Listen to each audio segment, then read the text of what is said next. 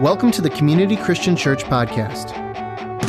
Today's message is a part of a series entitled What If? For more information about our church, visit cccsterling.org.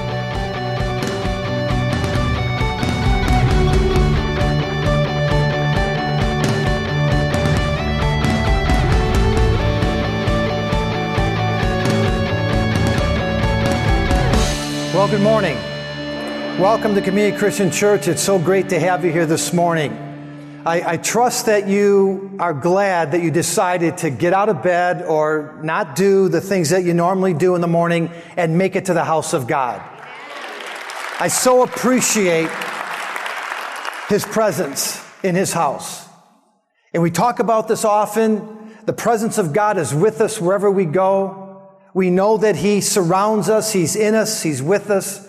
But there's something special when the saints of God gather together in His house. And David said it best. He said, The one thing that I desire more than anything else, and I pray this is your desire, to be in the house of the Lord and to behold Him. We did that this morning. We were able to sense the presence of our God. And I don't know if you were uh, in a position to just kind of get lost in His presence or if you had some distractions around you. But God was doing something among us. And these are the times when we have to just surrender our hearts to God. And so I'm going to ask you, I'm going to appeal to you that you would pay uh, closer attention maybe than you normally do for the next uh, 25 or 30 minutes and really try to absorb what it is that the Spirit might be saying to you. You know, the Spirit is speaking today, speaking to the church. The Spirit of God is saying some things, and we've been hearing them. But there's a next step after hearing, and it's the doing. And so I'm going to ask you to do that this morning. I, I, I, just feel like there, there's something that God wants to do, and it's not necessarily because this message is a great message. In fact, I don't think it is. It's a good message because it's the Word of God. But it's what God does with His Word that changes our hearts. It's the Word of God that transforms us. His Word is quick, it's powerful, it's sharper than any two edged sword. So I believe that the presence of God is here today to use His Word to transform us. And so good to have you here. Today's the fourth and final installment of our What If series.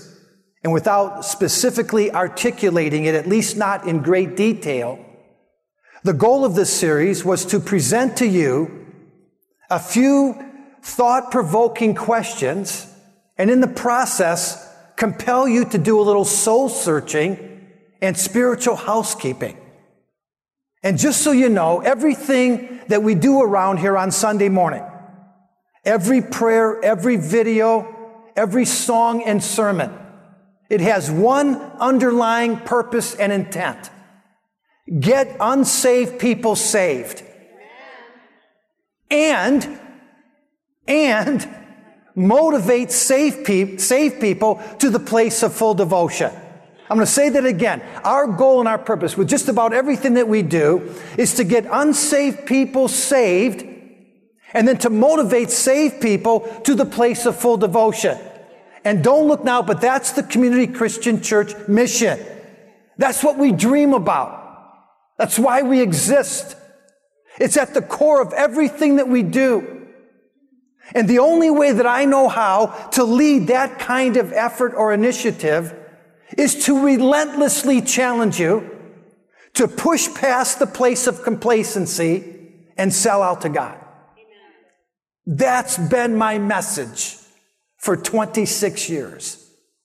It has not changed. I have repeatedly, lovingly appealed to you to get to the place of total devotion to God, where you are passionate, on fire, and sold out to the purpose of God for your life.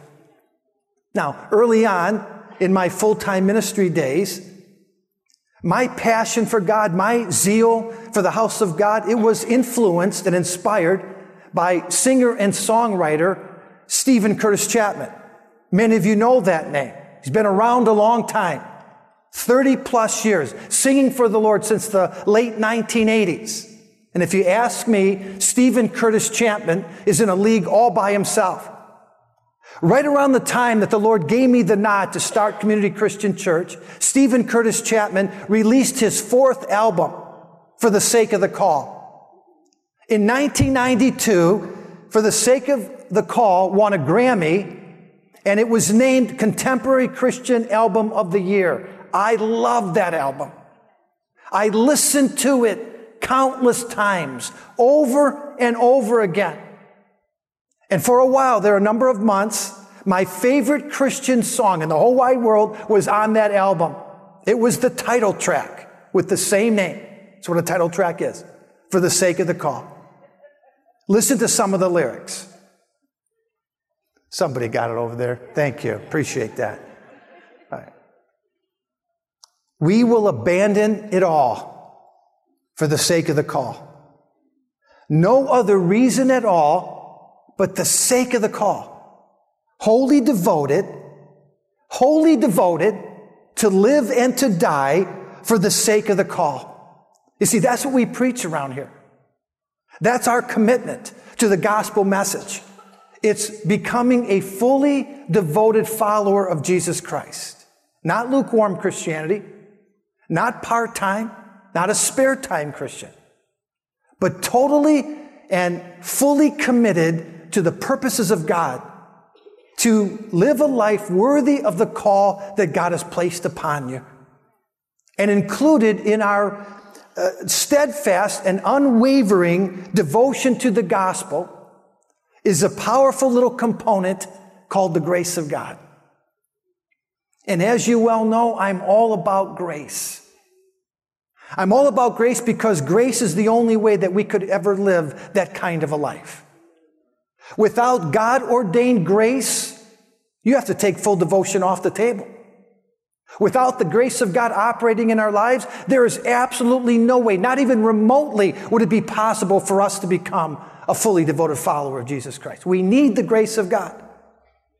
And it's not possible to become fully devoted without His grace because everything in this life and everything that this world has to offer pulls us in a direction away from God instead of toward God. Have you ever noticed that? Everything about us these days, everything in our culture is pushing us away from God. And it's just human nature to choose comfort over discomfort and self-serving over self-sacrifice.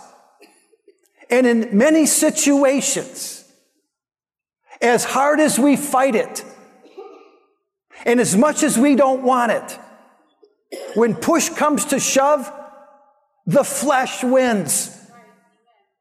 The cravings of the flesh become greater and more prominent than the promptings of the Spirit. I'm going to say that again even when we fight it the hardest, and even when we make a determination to God that it's not going to happen, the cravings of the flesh become more prominent than the promptings of the Spirit. That's why in Colossians chapter 3, verses 1 and 2, Paul said, Since you have been raised with Christ, set your hearts Set your affections on things above, where Christ is seated at the right hand of God. Set your minds on heavenly things and not on earthly things. Why in the world would Paul encourage Christians that way? Why would he tell us not to become so fixated and hung up on earthly things? Because that's what we have the tendency to do. That's precisely what we do.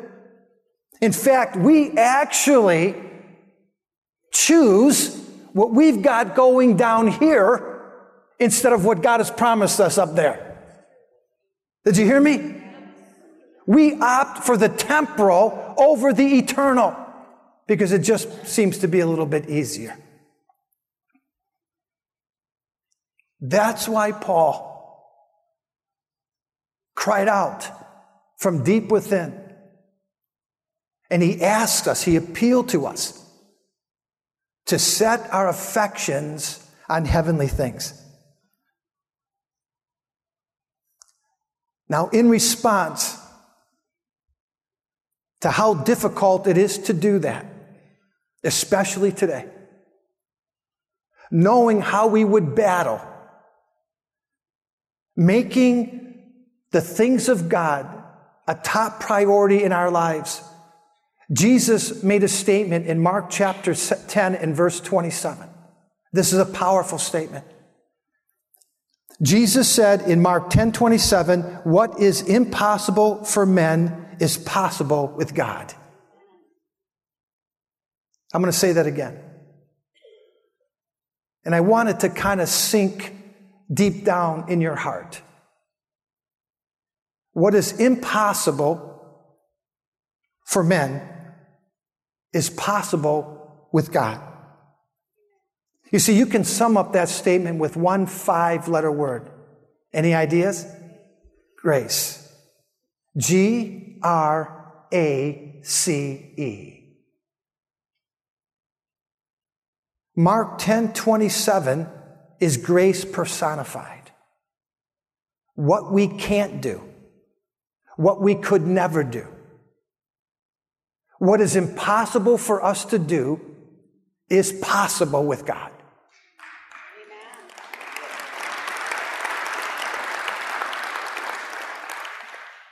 What we can't do, what we could never do, Jesus said what's impossible for us to do is possible with God. And I made a big deal about that this morning because I wanted to be able to say to you with confidence and without reservation that full devotion to God is, is attainable. We can get there in this culture with everything that's going on around us. We can get to the place of full devotion to God. Who believes that with me? Let me see if I can get a few more on board, okay? So, full devotion to God is possible. Let's say it together. Full devotion to God is possible. It's possible. Because it's not possible for us, but it's possible with God. Okay, with that as my introduction, which doesn't count in my 30 minutes, okay? That, that's just a little backdrop. All right? Let's look at a very familiar story found in the Gospel of Mark. Again, Mark chapter 10, Mark the 10th chapter, we'll begin reading with verse 17. You'll recognize this story immediately. As Jesus was on his way to Jerusalem, where was he going? I'm going to try to keep you plugged in, so I'll ask you a couple questions here and there. Jesus was on his way to Jerusalem when a man ran up to him, fell on his knees before him, and asked, Good teacher, what must I do to inherit eternal life? Jesus answered, You know the commandments. You shall not murder, you shall not commit adultery, you shall not steal, you shall not give false testimony or defraud, honor your father and mother. Teacher, he declared, all these I have kept since I was a boy. Jesus looked at him and loved him. One thing you lack, he said. Go sell everything you have and give to the poor, and you will have treasure in heaven. Where would his treasure be? In heaven. Then come follow me. At this, the man's face fell and he walked away sadly because he had great wealth. Jesus looked around and said to his disciples, How hard it is for the rich to enter the kingdom of God. The disciples were amazed at his words, so Jesus said it again. How hard it is to enter the kingdom of God. It is easier for a camel to go through the eye of a needle than for the wealthy to enter the kingdom of God. Then the disciples were even more amazed and they said, Who then can be saved? And Jesus looked at them and made the statement I told you about earlier what is impossible for men is possible with God. All right, oftentimes when we review this story, we get hung up on the fact that Jesus was talking to a wealthy man or a rich man. In fact, your Bible might even identify this man as a rich young ruler. So Jesus was literally talking to a king. So we look at that, we hear that, and immediately we check out and we say, well, this story doesn't apply to us because we're certainly not rich. Now, compared to what your idea of wealth might be, maybe you're not rich. But compared to the rest of the world, we're kings and queens. In fact, did you know that if you make just $10,000 a year, $10,000 a year, you are richer than 84% of the world's population. And if you get to $50,000, that means you have more money than 99% of the people on this planet. 50K means you're in the top 1%. So let's not make this story about money because that's not what it's about.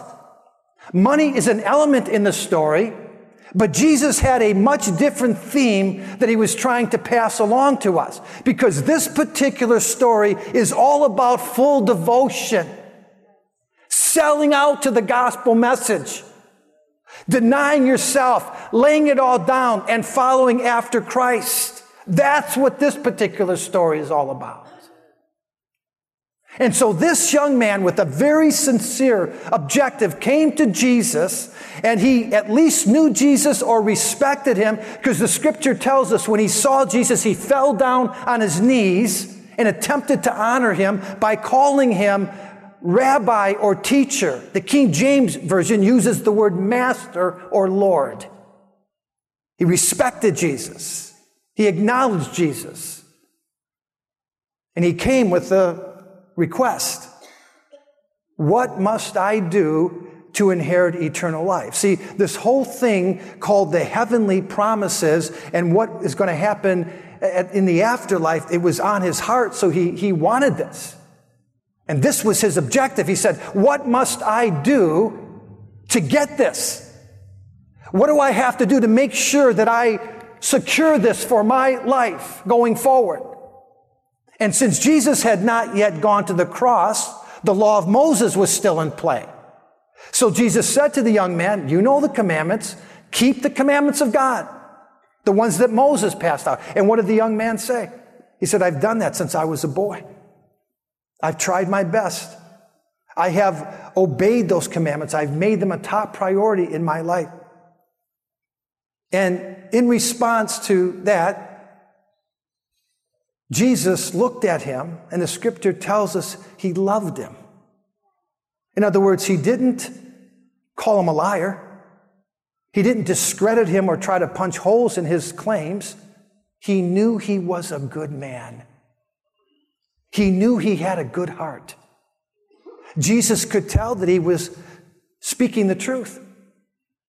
And so, discerning in him a real desire to be able to get to the next level, Jesus said, okay, you lack one thing. Sell everything that you have, give it to the poor, and come follow me. And then you'll know what heaven is really all about. Do you remember what happened next?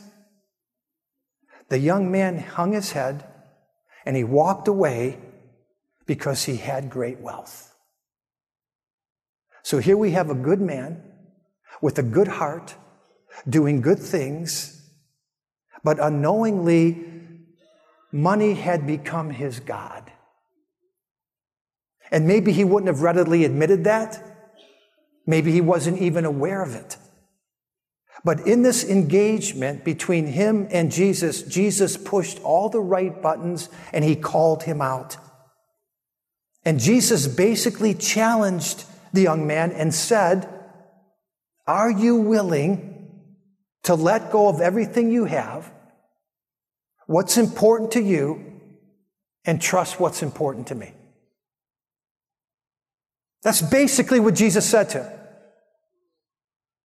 Are you willing to let go of what you have, what's important to you, and trust what's important to me? And this young man said to Jesus, No, I am not willing to do that. And he walked away. And when he walked away, friends, he revealed his mindset. Check it out. Here's what the young man concluded in that moment as he was engaged in conversation with Jesus. Here's what he thought to himself. My quest for eternal life is not as important to me as my wealth. Wow. What I've got going on down here is a little bit more attractive to me than what you promise up there. Can you imagine that? I mean, remember, he came to Jesus requesting information about eternal life. Jesus laid it out for him, said, This is the plan, this is what you have to do. And he walked away. Oh, okay, then, it's really not that important. My life right now and what it entails, I just can't give all that stuff up. So I'll take this over what you're giving, God. Now, maybe if Jesus would have said, wait a minute, before you go, come on back. Let's talk about it. Let's have a conversation. Would you consider 50%? Instead of getting rid of all of it, would 50% make you a little bit more comfortable with that? I mean, I think we could cut a deal for 50%. If not, how about 25? 25 work for you? Maybe a compromise would have helped a little. But you see, Jesus never negotiates the amount. It's always the same, every time. It's always 100%. All in, full devotion. That's what the gospel message requires of us. That's what Jesus said from the very beginning. If any man or any woman would come after me, let them lay down their lives, let them deny themselves, take up their cross, and follow me. And just about the time that we respond to God the same way that the rich young ruler responded, just about the time we hear this whole idea of full devotion and we say, I'm sorry, that's not realistic, that's not practical, it's not feasible. I can't get there, not in this culture. Don't expect me to lay it all down. Just about the time we're thinking that and giving that to God as our response, that's when the Holy Spirit will speak the exact same message that Jesus spoke in Mark 10 27 with man, it's impossible, but with God, all things are possible. All things. God wants us to believe that. He wants that to be a part of our theology. More than just some words we read in the Bible.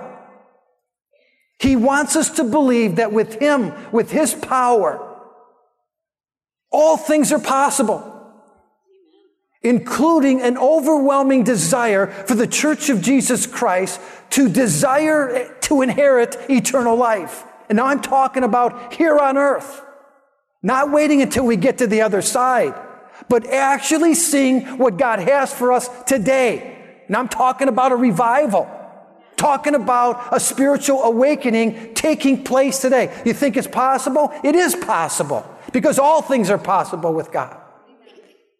And I have to tell you, this city is ripe for a revival. It's uh, been well overdue, a long time since there's been a serious move of God in this place. In fact, there's been, it's been 45 years. 45 years since God has moved in a great way here. And more than just wishful thinking, I sense it in my bones. I feel it. And I know some of you feel it too. It's right around the corner. A supernatural impartation of the Holy Spirit is coming our way. If you can believe with God, all things are possible.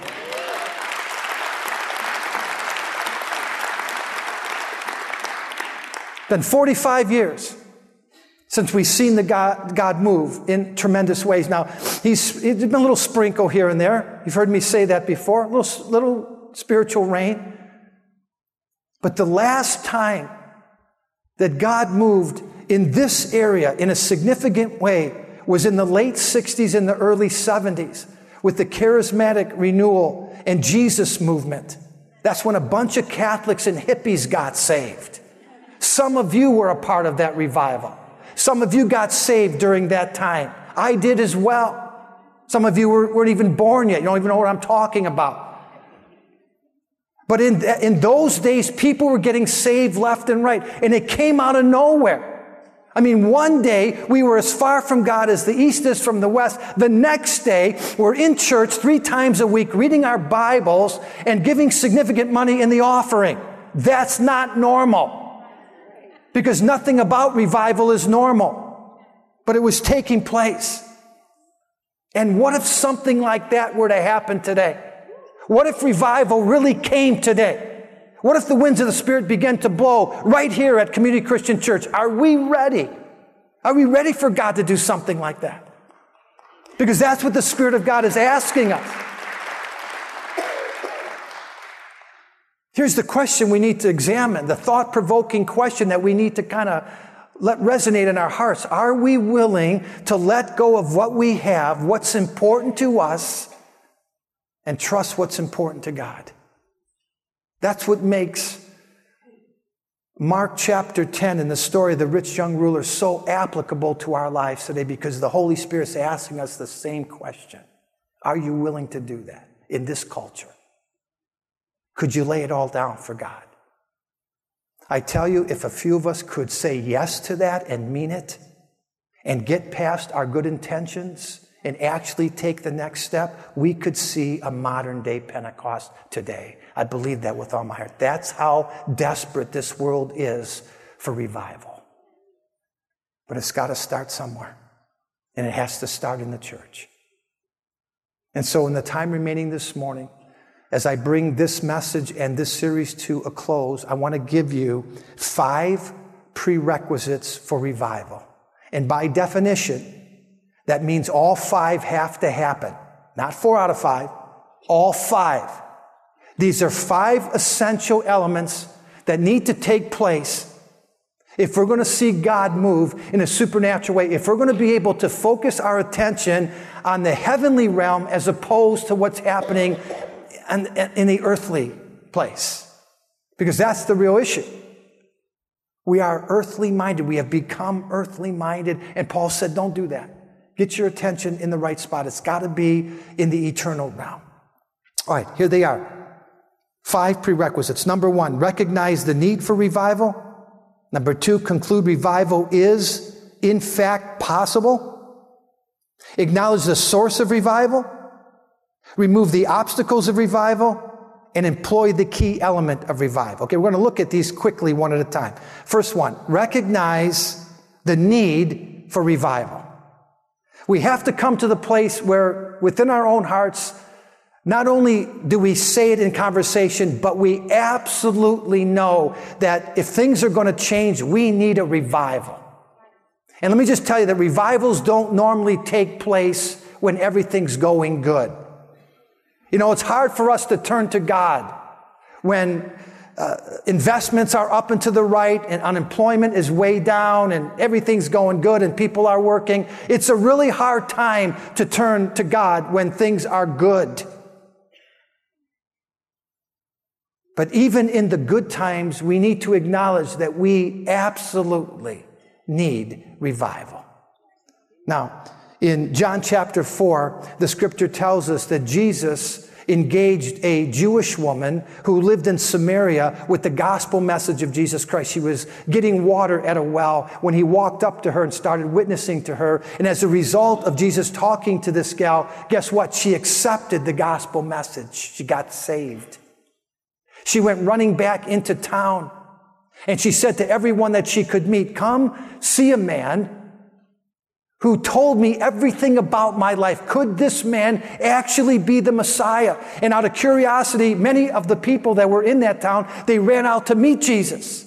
And once they had a chance to engage Jesus in conversation, the same thing happened to them. Many of them got saved. In fact, Jesus turned that whole city upside down. People were getting saved left and right.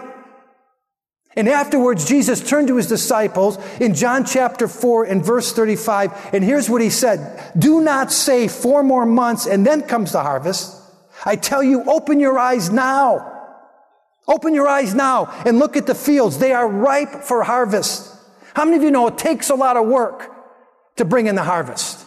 A ton of work. There is so much to do during the harvest. And the key to becoming a harvester is seeing the fruit dying and rotting on the vine. That's why Jesus said, Open your eyes and look. The harvest is ready. There are people who need to be harvested. Now, I have been telling you for years, and I will continue to tell you this as long as I have breath in my lungs, that one of the most commendable things we can do in this day is to be mindful of the less fortunate, to reach out to people who are in need, and to show generosity toward those people and share the good things that we have. We're going to talk about that next week, like Dave mentioned, with our Mission Sunday report. We can give a slice of bread and we can give a pair of socks or shoes to people who are in need. But there's one thing we can't do. We can't save their souls. Only God can do that. God is the only one who is able to do that. We can lead them to a place. We can share the gospel message with them, but they have to open their hearts to God and they have to receive from God. And I still think the safest venue, the best place for people to get saved is the local church. This is the place where people need to be saved. A church that is passionate and vibrant and on fire for God. You see, if anything divine is going to happen out there, guess what? It has to happen in here first. That means revival starts with me. Say that. Revival starts with me. One more time. Revival starts with me. Yes, the world needs revival, but so do I. I need revival. So, the number one prerequisite of revival is to recognize the need for it, and it starts with me. All right, number two, we must conclude revival is possible. You know, there are many believers today, and I engage in conversation with people all the time, not just unbelievers, but believers. There are a lot of Christians today who believe revival is not possible because of the state of our world. Isaiah in chapter 60 in verse 2, he said, There's coming a day when darkness will cover the earth and thick or gross darkness the people. How many of you know that day is upon us? I don't think I have to spell this out for you there is a tremendous amount of evil in our world today. And that evil is creating a lot of pain and a lot of brokenness in people's lives. And because of that, because of the darkness, many, many Christians are discouraged, they're depressed, they're down, they're negative, and they're praying that Jesus would just come and take them home. I hear that all the time. Even so, Lord Jesus, come quickly. Maybe you've said it. Now, we've talked about that in lesson number one of this series. And we know heaven is going to be a great place. In 1 Corinthians chapter 2 and verse 9, Paul said, Eye is not seen, ear is not heard, neither has it entered into the hearts of men the great things that God has prepared for those who love him. And so, yes, heaven is going to be amazing when we get there. But we're not there yet. We're here. And it was very encouraging uh, during that lesson when I told you that if you make a commitment to the Lord Jesus Christ, then you don't have to stand uh, in the judgment for the great white throne judgment. You have to come before the judgment seat of Christ, which is the bema, and that's the place where rewards are handed out. And everybody was excited, clapped, and loved that. But at the bema, you don't want to walk away from that event empty handed. When the heavenly ushers are passing out rewards, you will want one. Which means you have to do something here on earth to roll up your sleeves, get involved in the work of God, take advantage of the gift that God has given to you, and let the light that's in you shine in this darkness. That's what God has called us to do. Please don't conclude the world is too evil and the culture is too blinded and nobody is going to get saved regardless of what I say. People are getting saved today. People are getting saved. People will always get saved because God is always on the lookout for those who are lost. He's always in search mode, looking for those who are far from Him. And so, honoring God with the gift that He's given to you is great reward, not only in this life, but when you're standing at that Bema seat. All right, that leads me to number three. Don't forget, I'm giving you the five essentials or the five prerequisites of revival. Number three, we have to acknowledge the source of revival. Any ideas? The Holy Spirit. Zechariah 4 6 says, It's not by might, it's not by power, it's not by intent, it's not by money, but by my Spirit, says the Lord. The greatest Christian revival that ever took place on the face of the whole earth is recorded in Acts chapter 2. You know who the star of that revival was? Wasn't Simon Peter, wasn't John the Beloved, wasn't Paul the Apostle. It was the third person of the Trinity, the Holy Spirit of God. He came and he empowered Jesus' disciples, his followers, to be witnesses and to perform miraculous signs and wonders. Might be good to just go through those first few chapters in the book of Acts just to get yourself excited about what God can do when the power of God is at work when the Holy Spirit is at work. Do you remember the religious world's response to the activity of the Holy Spirit during Pentecost? Uh, there was confusion and chaos, and, and, and some even mocked the Holy Spirit.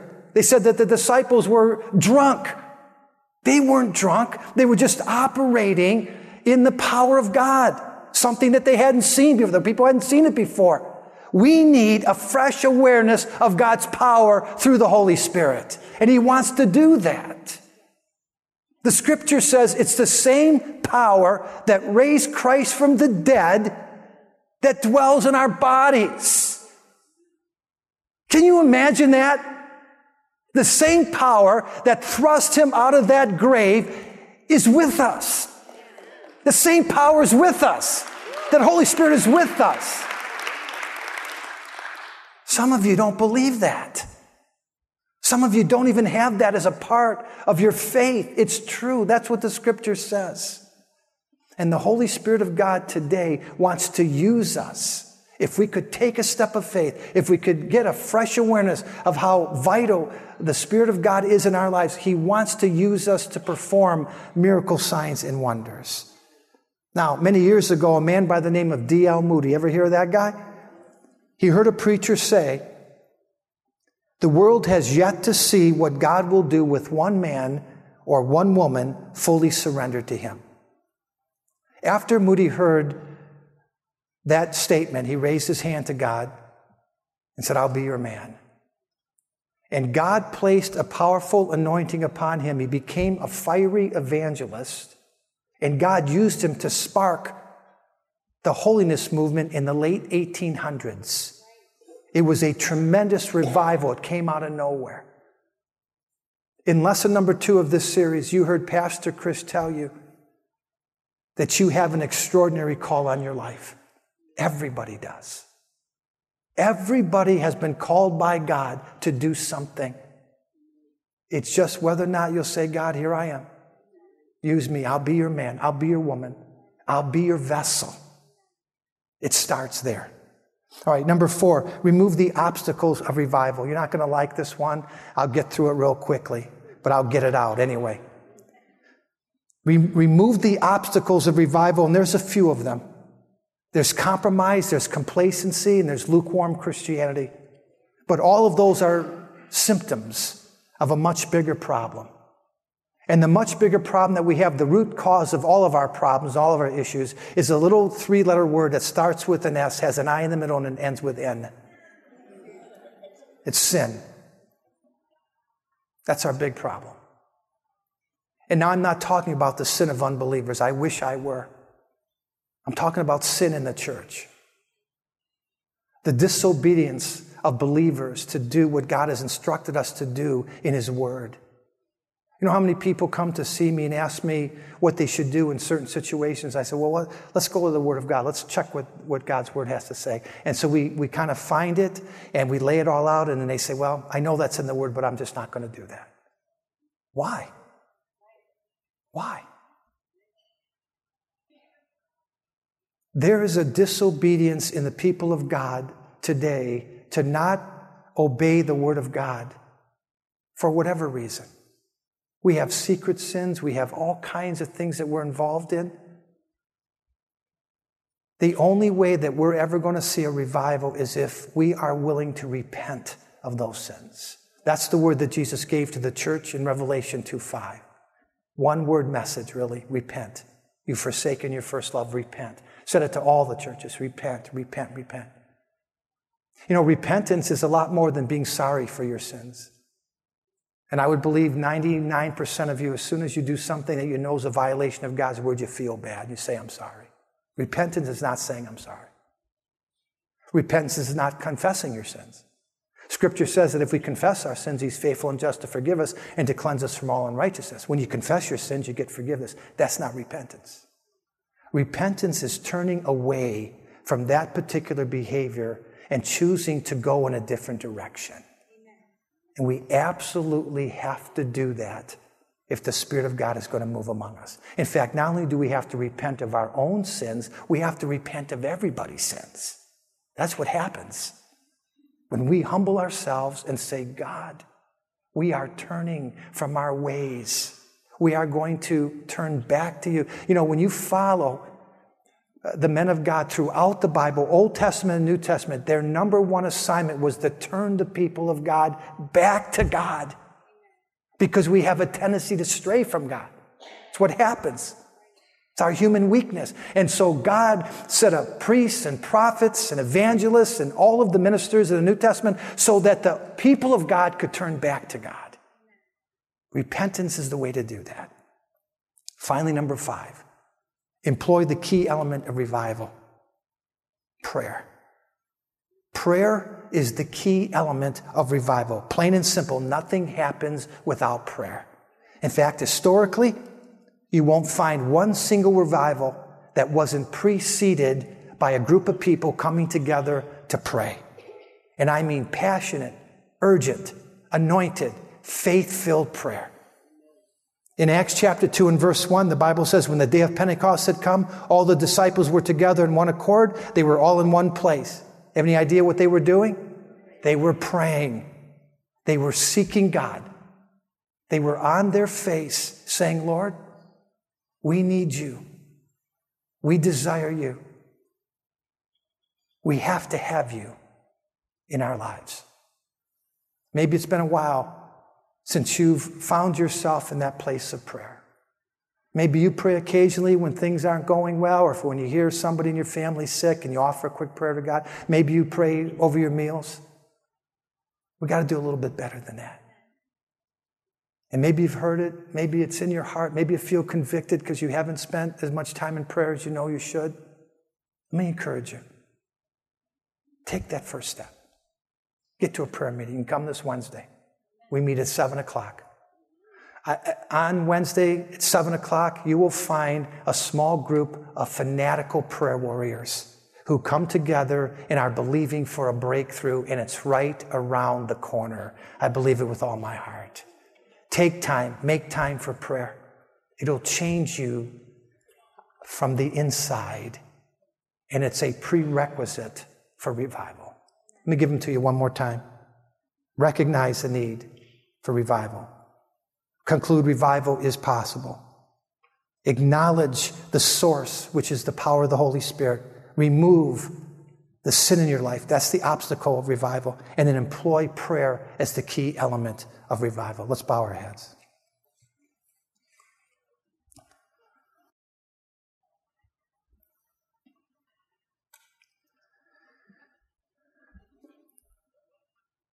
Holy Spirit of God, we're going to give you just a minute here before we do anything else. just to kind of work a little in our hearts.